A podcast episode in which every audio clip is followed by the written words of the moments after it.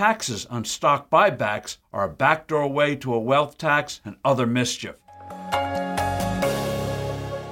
Hello, I'm Steve Forbes, and this is What's Ahead, where you get the insights you need to better navigate these turbulent times. At Joe Biden's behest, Congress last year enacted a 1% tax on corporate buybacks of their stock. If Apple purchased a billion dollars of its stock, it would owe Uncle Sam 1% of that 1 billion or 10 million dollars. Now President Biden wants to quadruple this levy, and Democrats will then push it to make it even higher. Buybacks are politically unpopular, especially with the left. The raps are that this is stock manipulation. Profits per share go up because there are fewer shares, that it takes away money from company investments to grow, and that it means less cash for higher wages. If a corporation wants to reward shareholders, it should boost dividends, say the critics. The arguments are refutable. Research shows that stock buybacks don't have much immediate impact on share prices, that the economy is better off if a company returns money to shareholders if it can invest it profitably, that stock buybacks can be a more tax efficient way to return money to shareholders than paying out more dividends, and that increasing labor costs arbitrarily can hurt pricing competitiveness unless accompanied by productivity increases.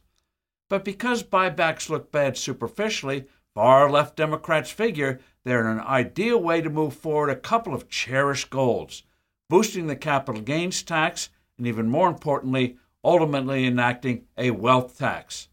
That's why President Biden proposed, in his interminable State of the Union address, quadrupling the tax to 4%. By slicing 4% off the top, the tax effectively decreases the amount of money available to shareholders. It's a backdoor boost to the capital gains tax. That buyback levy is also a nefarious way to tax wealth. In this case, cash that actually belongs to shareholders, since legally they own the company. In addition, it's a first step to reviving a tax enacted in the 1930s on undistributed profits. Back then, an anti business minded Washington thought companies were hoarding cash rather than paying out the money for dividends, which could then be hit with the heavy income taxes of the time. This tax was later repealed. Now it'll be coming in in a new guise.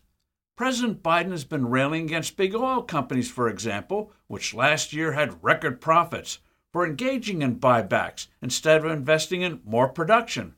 But with unintentional humor, he demolished his critique by saying he needs oil companies around for another 10 years before putting them out of business.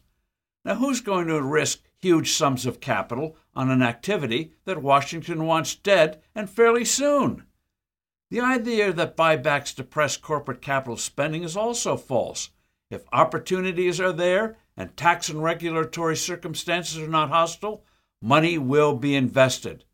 The buyback tax is yet another tool of a socialist minded government to control all aspects of our personal and business lives.